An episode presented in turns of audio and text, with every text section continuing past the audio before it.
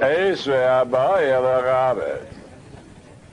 Abimelech said, Agoy Gam Sadik Taharoig.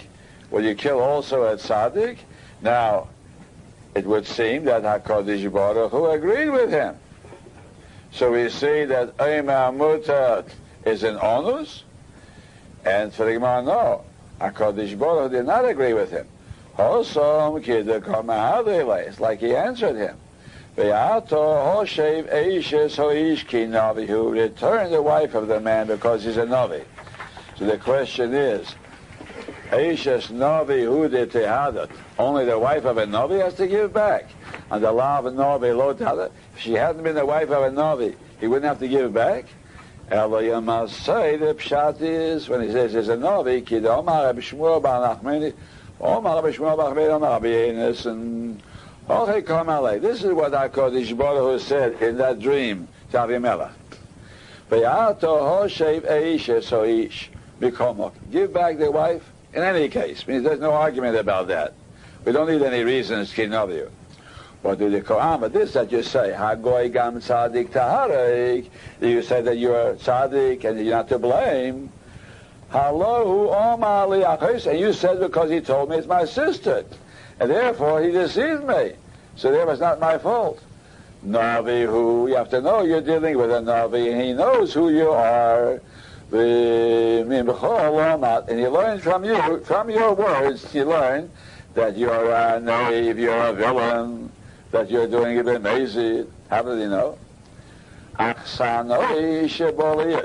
Because when the visitor comes to the city, wayfarer comes to a town, What's the first question you ask him? Al oh, The first question is, you ask him about the business of eating and drinking. You have a place to eat and drink? That's the first thing you have to ask a stranger. You ask him, is this your wife? Is this your sister? Is that the first question to ask him? So Abraham, he's a Navi.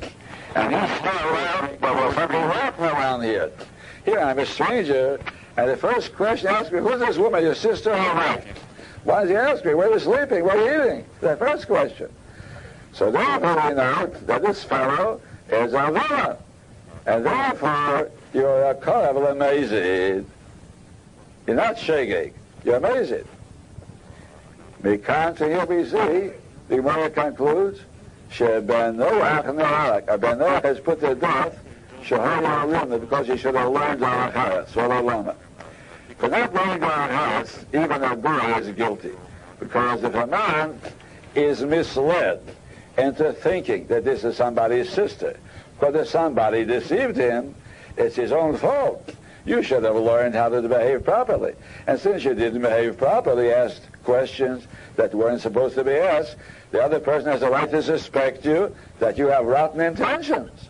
And therefore have a right to deceive you. So therefore you're not a shegeg. You brought yourself into the trouble by your own lack of learning. And therefore comes out that he's being put to death not because of taking an Eshes but because he didn't learn Hilchas Derech Eretz. He was Abraham was available to teach Derech Eretz. Why don't you go before to him and see, seek him out and learn Derech Eretz? So we see for not learning, even though this brings you into a case where it's not your fault, but you're not learning brought you into that case. By asking him the wrong question, he gave you the wrong answer. And therefore, it's, it's your own fault. Say that. Hasumo eino goyle. A blind man does not go into Golis if he kills somebody b'sheigeg. Divrei Rabbi Yehuda. Rab oimer goyle. So it's a machlekes between Rabbi Yehuda and Rab. And the Gemara will explain on what this machlekes depends. If somebody was a soine, now what a soine is, we'll see yet.